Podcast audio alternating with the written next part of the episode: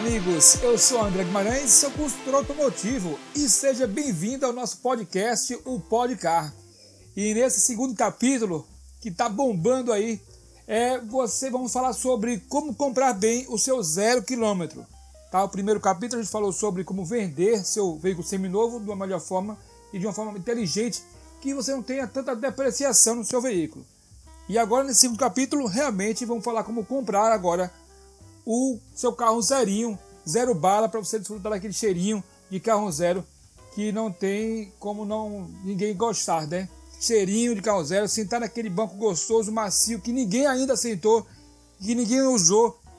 Então hoje é, vamos continuar nossas dicas valiosas, né? São estratégias comerciais, as melhores formas de como você negociar seu carro zero é, na sua compra. E assim eu tenho certeza, pessoal, que esses valores irão te ajudar a conquistar uma excelência nesse negócio.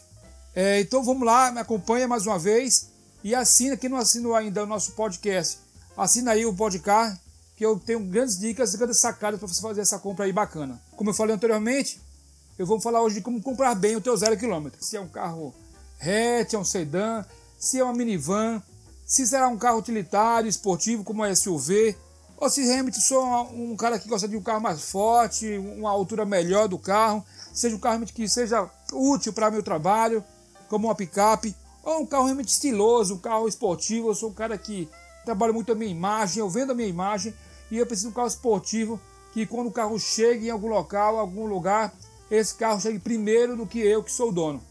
Então seria essa grande sacada aí, essas dúvidas que todo mundo pergunta e ninguém sabe mais ou menos como aqui seria uma, escolher o carro que você está procurando. Sabe que quer um carro zero, não quer mais carro usado, não quer ter problema de carro estar tá quebrando, que esteja custo de oficina. Então você está procurando um carro zero. Já é um bom começo, já sabe o que, é que você está querendo. Não é usado, e sim um zero quilômetro. Então, gente, me acompanha nessa viagem, liga o motor, acelera bastante e vamos embora, hein? Então vamos lá. O hatch, pessoal, se o cara quer um carro hatch, procura um carro mais compacto, chamado hatchback. É os carros assim pequenos, populares, carro em média de valor de 40 mil reais. Hoje o mercado está ofertando um carro bastante bem interessante, como o Onix, o HB20, é, o lançamento agora, né, do Argo, da Fiat, são os carros que estão em média é 40 mil. E até mesmo o carro, a grande sacada da Ford, que é aquele lançamento, né? Já há bom tempo está bem. É, trabalha bastante no segmento hatchback, que é o novo Ford Car. Está bem agressivo, realmente, como é falando, é um bom carro. Então seria um hatchback que você está procurando. O perfil dessas pessoas como seria? São pessoas que são solteiras, querem um carro mesmo para curtir o final de semana e também usa o carro para o seu dia a dia, para ir para a faculdade, para a escola, ou para ir para o seu trabalho. Carro pequeno, compacto, mas que te deixa é, bem com a desenvoltura bem legal para poder se locomover na cidade ou no campo também. Então seria nesse perfil que você está procurando é, um carro hatch. Agora vamos lá. Pô, Guimarães, eu quero agora um carro que tenha uma mala bacana, minha família cresceu, um garoto agora, e eu preciso de mala porque para colocar né, o carrinho do bebê, tem coisa para babar também, é, colocar no carro. Então assim, eu preciso de um carro sedã e que tenha mala. Então, cara, então você vai pegar um carro que seja grande, um carro sedã médio porte, né, como, é, vamos dizer, um, um City, um Gran Siena, que possui uma mala em torno de quase 170, 520 litros. Então, assim, que seja um carro um pouco mais forte e que tenha uma mala. Indicaria os carros 1.4. A partir de 1.4 já estaria bem legal para você ter essa necessidade aí suprida. Seria um carro bacana, um carro novo. Também não pode dispensar da mala. Tá? Então seria esses carros, seria o Sedã, o Gran Siena, o Cobalt ou Prisma, que hoje é um sucesso hoje no mercado, está vendendo bastante esse carro, possui uma depreciação muito pequena, tá? Não estou fazendo já para ninguém, nem propaganda, estou falando apenas dos modelos que estão em ênfase hoje no mercado automotivo nacional. Seria esse sedã aí médio, seria uma boa compra para você estar tá aí escolhendo a melhor forma de modelo. Não, Guimarães, eu quero um carro compacto, mas que tenha uma malinha legal, um espaço interno, eu te indico os minivans. Seria o quê? Seria o Fox, né? um carro compacto, um pouquinho mais alto, mas ele tem um espaço bacana, abrangente. O Sandero também da Renault é um carro formidável, custo bacana de, de manutenção, não é caro, é um carro realmente custo-benefício, te entrega aquilo que está te oferecendo. Então são carros bem bacanas. Ah, Guimarães, eu não sei o que é um carro minivan segmento crossover. Que, o que danado é esse crossover? Gente, é bem simples. O crossover é uma minivan e mais que ele tem um espaço bacana, mas não seja não é tão grande, mas te dá um espaço bacana internamente E fala aqui também que mostra uma altura bacana. Seja o CrossFox, um exemplo desse. Né? Todo carro que você perceber que ele, é com, que ele tem um espaço interno maior do que os hatchbacks, maior do que o hatch, mas que ele possui uma altura um pouco mais elevada do que o, do que o hatchback, e ele possui internamente acesso à mala, seria um carro é, crossover, porque possui suspensão diferenciada. A exemplo desse, desse essa dica aí, posso te falar o WRV da Honda, que está nesse segmento. Como falei também, o CrossFox também da, da Volkswagen também está nesse, nesse mesmo nicho de mercado. Então a minivan, de uma forma geral, sendo ele simples ou um crossover, seria um carro que tem possui os bancos mais largos, né, o espaço mais avantajado. Família, procura um pouco esse carro aí, tá? Para você. Beleza. Mas de maneira, olha só, eu tenho uma, um carro, um X35, que é uma, um SUV de médio porte, e quero trocar para outro carro. Então eu quero manter. Então, amigo, você está procurando um SUV ou utilitário esportivo de médio porte. É um SUV, você está querendo. Hoje a saída dele está em torno de 18% em crescimento nesse nicho. Pode perceber que as concessionárias hoje, as montadoras, estão investindo pesado em tecnologia, conforto e ainda mais em segurança nesses veículos aí da SUV. Ah, mas eu moro aqui no campo, numa cidade do interior, e eu tenho uma fazenda e eu preciso de um carro que tenha uma tração bacana, um carro forte, agressivo, mas eu não quero, poxa, é perder a minha carroceria atrás, que eu levo muito fardo é, do meu armazém, é, fardo de produtos, preciso levar na, na carroceria do carro. Então vamos lá. Eu te indico que uma picape, amigo. Seja ela um Hilux, uma, uma S10, que hoje é uma referência também no mercado, como a Frontier. Então, assim, a Chevrolet hoje em dia ela realmente está crescendo muito. Investiu pesado em tecnologia, conforto também, está bem bacana. Ela já tem por história de ser um carro super confortável, mas agora está mais ainda. Os carros da Chevrolet hoje em dia são referência hoje de tecnologia e só por curiosidade, realmente esse, esse mês agora, a Chevrolet completa na, no lançamento da sua picape S10 100 anos de história. Gente, 100 anos não é 100 dias, é 100 anos mesmo de história, de envolvimento com o seu cliente, de respeito ao cliente e sentindo sempre a necessidade do, do seu cliente. Então tá de parabéns a Chevrolet nesse, nesse quesito. 100 anos de história. E finalmente eu vou falar agora do perfil do cliente, que é um executivo né, de uma grande empresa, um CEO, que ele precisa de um carro que seja apresentável, que é onde ele chegue hoje nos lugares, nas reuniões, convenções, ele chegue de um carro que chama atenção. Eu indico os carros de luxo, né, como Porsche, Mercedes, a Volvo, Audi, são os carros que já são mais ou menos já um motor V8, cara. Então seria você que está procurando vender primeiro a tua imagem para depois chegar e ser apresentado por você mesmo. Ou seja, aquele carro que você chega no ambiente, a pessoa fala, pô, chegou o cara, esse é o cara, olha só o carro da, da pessoa, o cara bem sucedido, o cara de sucesso. Então, você vai mostrar que você tem de sucesso, procura um status, não que você queira isso, mas que você, a sua imagem hoje, transmite isso, um status de sucesso, de projeção realmente no teu trabalho. Então você busca um carro esportivo, como essas marcas que eu já falei anteriormente. Agora vamos lá, já falei de modelos, necessidades. Vamos falar agora como realmente você vai fazer uma compra, gente. Uma compra do teu sonhado carro zero. É, Existem algumas formas de como comprar melhor o teu veículo. Tem algumas formas. Você pode comprar de forma à vista, em cash, em dinheiro. Pode comprar em forma de financiamento, seja ele CDC, que significa crédito direto ao consumidor, né, o banco te oferece um crédito para você fazer essa compra para você e você vai estar pagando isso paulatinamente. Ou também uma forma agora que está crescendo bastante, já há uns 5, 6 anos agora, o consórcio é uma forma inteligente também de você comprar um carro zero quilômetro. Vamos por etapas. Financiamento. Você vê aí normalmente muita aí, muita oferta. Ah, taxa sem juros, taxa 0,99, taxa de 1%. Como é que, como é que existe isso se hoje está um mercado muito difícil, o desemprego está alto. Na sua maioria, os bancos é, nacionais eles buscam crédito externo, né, que eles praticam lá um, um, um empréstimo nos bancos europeus ou asiáticos, que seria mais ou menos esses que são o maior financiador, né, o maior investidor para os bancos nacionais. a um juro de 1% ao ano. Tá?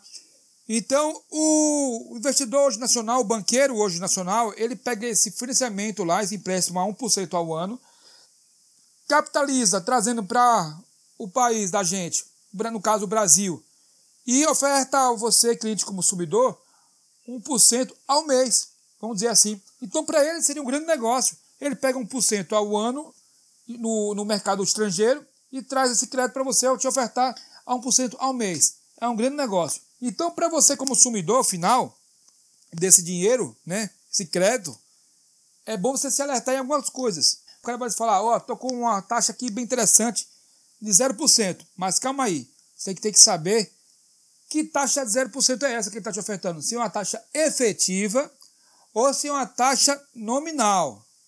Vou te explicar o que seria isso, não se iluda.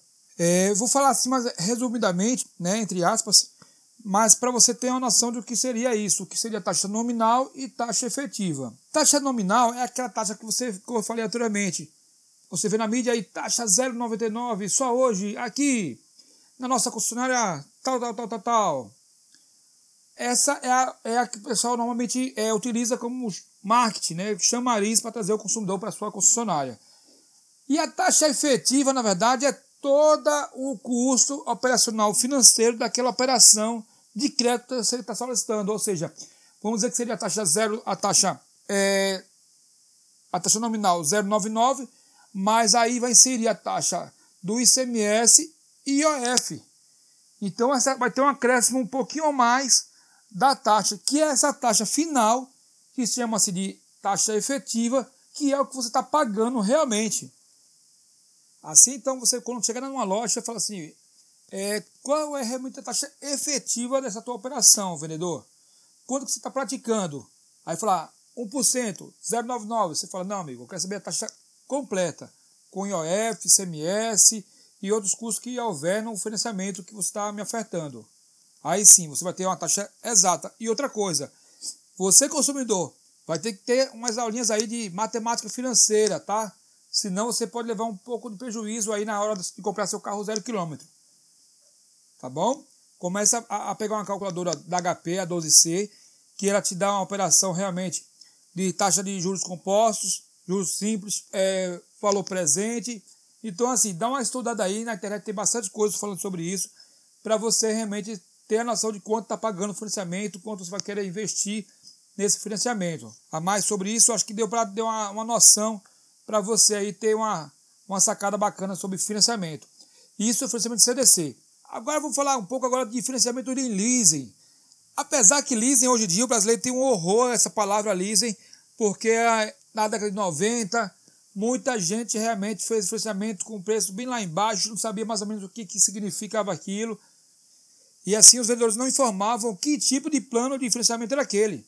Só que o financiamento em lease na época era regido na moeda em dólar. Ou seja, o carro né, era vendido com a moeda de financiamento que era gerada em dólar. Se o dólar dava um pipoco, uma alta, o, as parcelas também aumentavam. E, só que a nossa economia nacional, naquela época, não acompanhava de forma nenhuma a rentabilidade do dólar, que estava em pico, por conta da inflação que estava em alta, e o dólar estava também lá em cima e a moeda nacional lá embaixo, sendo depreciada. E as parcelas dos carros começavam a ficar muito alta, que não era precificada, não era uma parcela fixa, ela variava de acordo com o dólar. E pior ainda, as pessoas paravam de pagar o carro porque não conseguiam e perdiam o carro porque o, o banco tomava o carro por falta de pagamento.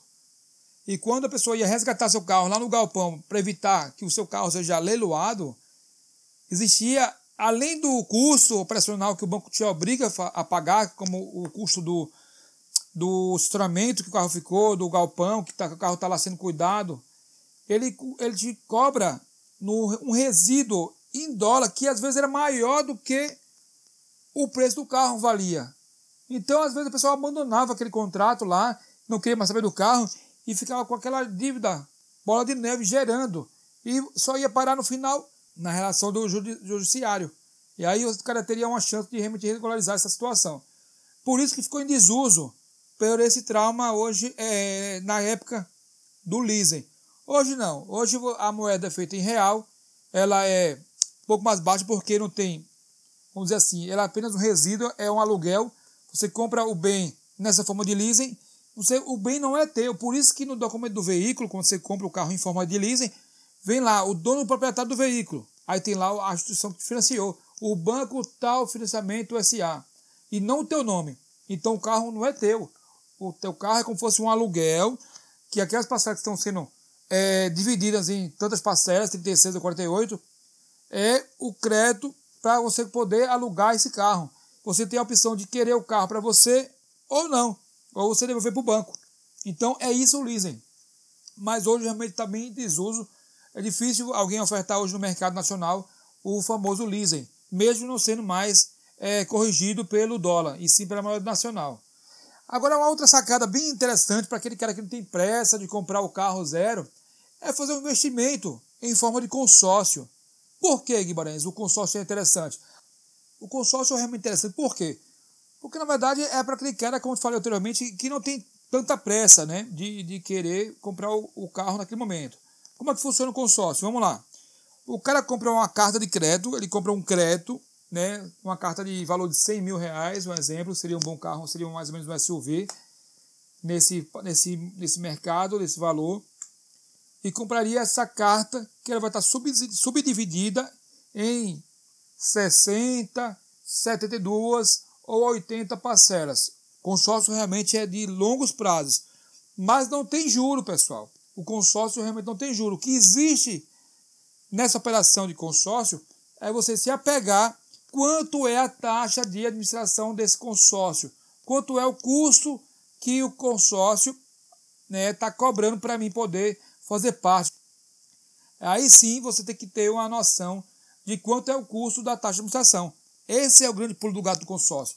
Hoje, em média, o consórcio da taxa de administração para 80 meses está em torno entre de 15% a 21%, mas em média, na maioria dos consórcios, ele está cobrando para você 17%, né, isso ao ano de taxa de administração, tá certo? Quando você subdivide isso em parcelas, você vai ter em torno de 0 alguma coisa, 0,25 ao mês, porque não é juro composto, como eu falei, é taxa de administração. Você pega o valor total da taxa e subdivide pelas parcelas, seja ela em 60 meses, 72 ou 80 meses. Aí você vai ter realmente a, a taxa que vocês estão te cobrando. Como é que funciona isso? Ah, Guimarães, você, é simples. Eu vou te falar o seguinte: você vai comprar a carta de crédito, vai entrar em um grupo, grupo em andamento ou criação de um grupo. Mas vamos lá aqui, grupo em andamento, que seria um grupo que já está formado e já teve é, assembleias, que são contemplações dessa carta de consórcio. Pessoas que estavam nesse teu mesmo grupo já foram contempladas, já receberam crédito. E aí você também está nesse, nesse patamar. O bom de pegar um grupo em andamento é porque você já tem um histórico de lance de quanto está sendo dado, você já tem uma média ponderada de quanto está se dando de lance para poder antecipar a, o recebimento dessa carta. Tá certo? Ou seja, você tem duas formas. Ou você tem a, o crédito da carta por lance, você dando um lance, como fosse um leilão, quem dá o maior lance leva a carta de crédito. Ou você também tem a opção de esperar né, por um sorteio. Então, cada mais ou menos, cada assembleia, mais ou menos seria três por, por lance, três pessoas tiram o carro, né, a carta de crédito por lance, e um sorteio, no máximo, dois são contemplados por, por sorteios. Duas pessoas são contempladas porque foram sorteadas nesse mesmo grupo. Então seria isso. Mais ou menos seria dessa forma mais grossa de, de informar vocês como se trabalha um consórcio. Você que está querendo fazer um consórcio, não se iluda com o consultor que está te ofertando aquela carta de crédito. Você vai comprar a carta de crédito, mas lembre-se, a carta de crédito não é certeza de vai querer comp de comprar o carro, de certeza de tirar o carro por uma carta sendo sorteada. Por quê? porque a análise de crédito só vai ser efetuada após, após a contemplação de lance ou de sorteio. Aí sim, vai começar a tua análise de crédito, ou seja, vai, vai reunir toda a documentação de praxe, seria CNH, comprovante de residência, a tua renda vai ser analisada, vai ver se você comporta aquela parcela, ou seja, se a parcela do consórcio está pagando 600 conto, seria três vezes o valor né, dessa parcela, ou seja, você tem mais ou menos 2.500 a 2.100 de renda bruta. Aí sim, você está com uma, uma grana boa essa, essa carta de consórcio, tá? Outra coisa importante, você não pode estar negativo junto ao mercado financeiro, você não pode ter nenhuma pendência junto ao Serasa, junto ao SPC, porque não vão aprovar seu crédito da carta de consórcio. E muitas vezes na operação que você compra a carta de consórcio, o vendedor não te informa isso. Abre os olhos, cuidado, porque tem muitos consultores, claro que não é a maioria, que só quer saber de vender, mas não dá a consultoria para como você vai fazer esse pós-venda, tá bom? Então, por isso é importante você fazer uma carta de consórcio numa empresa séria, uma empresa, uma empresa realmente reconhecida de muitos anos já no mercado, que seja uma referência hoje no consórcio. Então, seria mais ou menos isso: financiamento ou pagamento à vista ou consórcio. Ah, tem uma coisa bem interessante também. No financiamento, mas vamos dizer que você tem uma taxa aí sendo ofertada por uma taxa de 2% ao mês, que é uma taxa muito, muito cara para ofertar no financiamento do CDC. Mas aí você tem a oportunidade junto de outra concessionária que o cara te deu 1,5% de juros ao mês no financiamento. Só que você tem que dar uma grana de torno de 20%. Assim vai ver. Poxa, mas se eu tenho uma aplicação, um fundo fixo, uma renda fixa de uma aplicação minha, ou uma aplicação no Tesouro Nacional que rende mais do que isso, eu vou fazer o seguinte, vou dar uma menor entrada, dou uma entrada menor do que dá 50%, 60% de entrada, e deixo lá meu, minha grana, né, minha, meu resto da minha, do meu dinheiro que daria como entrada, aplicando. Né? Então, a renda da aplicação pagaria normalmente a parcela. Espero que tenha dado mais ou menos uma ideia para vocês aí nessa questão. Isso é bem importante. Se tu tem uma aplicação que rende mais do que o valor que está sendo financiado na tua aplicação financeira do teu carro, não precisa dar tanta entrada, não. Não fica para você não ficar descapitalizado. E no momento de urgência você não tem uma, um fundo, né? uma emergência, uma grande emergência para poder suprir tua necessidade financeira junto com a tua família. Então cuidado com isso também. Agora falando de não de, de forma de pagamento, de financiamento e assim por diante, vou, te digo também você comprar, comparar as ofertas né, das concessionárias, hoje em dia, final do ano, tem muita coisa bacana, muita promoção. O pessoal oferta muito. É, pra, para 1 de janeiro, para março de 2018 e assim por diante. Tem calma, ah, essas ofertas são bem interessantes, realmente, para bom você com calma analisar elas, tá certo? Então pegue todas as ofertas que você tem interesse, os modelos que você tem interesse, como logo no início você já escolheu qual perfil de carro, se é um sedã, um hatch ou um SUV, né? Já escolheu também, lógico, a sua marca preferência, né? A sua marca, a sua bandeira, que você já escolheu, modelo do teu carro. Outra coisa interessante, ah, eu tenho um carro usado e quero dar ele como entrada. Essa opção já dei no primeiro capítulo. Se você não acessou ainda o primeiro capítulo do podcast, do nosso podcast, vai lá que tem lá como melhor vender o seu semi-novo. E aí eu vou te explicar que forma melhor você pode está vendendo teu carro seminovo, tá? Mas a dica que hoje eu te digo que é melhor você vender é primeiro negociar o teu carro usado de outra forma a outra pessoa ou a família e depois você comprar teu carro zero, tá? Vai ficar melhor para você. Você negocia por parte. Ah, Guimarães, eu tenho, eu infelizmente tenho uma, uma eu sou participante da, do processo de PDC, que são pessoas que têm deficiência física ou motora, têm uma doença infelizmente degenerativa e para essa, essas pessoas o governo tem um estímulo de compra de IOF, CMS, de, IPI. Então tudo isso tem um, um conjunto de isenções que o governo te, vai te ofertar. Esse assunto é bem interessante porque poucas pessoas têm noção de como isso funciona, como é que elas vão procurar esse benefício. Isso aí é, é assunto para um próximo capítulo que eu vou também colocar para vocês. Tá certo, pessoal? Então fica tranquilo que a gente vai abordar grandes assuntos aqui no nosso podcast, que vai te dar realmente uma referência hoje de como fazer uma melhor compra do teu carro, seja ele semi-novo ou zero. Tá joia? Então, outra coisa, finalizando já o nosso podcast, já tá tomando um tempinho já, mas é bem interessante que você não pode deixar de saber. É, no final do ano, sempre tem aqueles lançamentos, né? Da, do lançamento de 2019, 2020.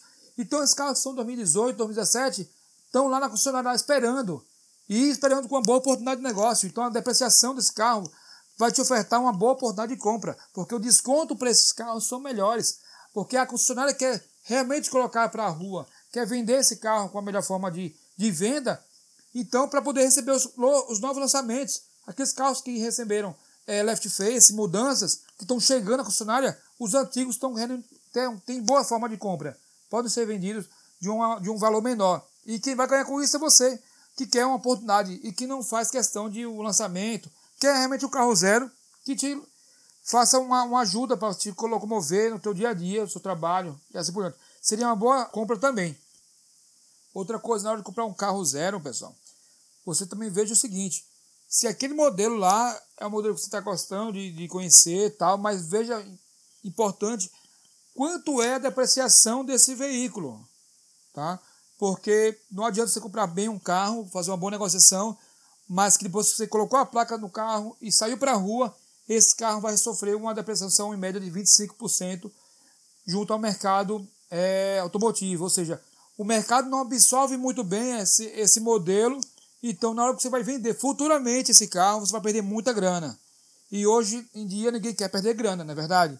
Então, antes de comprar um carro, veja como é que está o aquecimento, o mercado desse carro, se é um carro comercial, se o carro está em vigor, se o carro realmente é bem quente no mercado, vale a pena você adquirir esse carro. Mas se é um carro específico, é de um nicho bem específico, que poucas pessoas podem comprar, então seria um pouco mais difícil você é, querer ganhar um pouco mais de vantagem futuramente ao vendê-lo.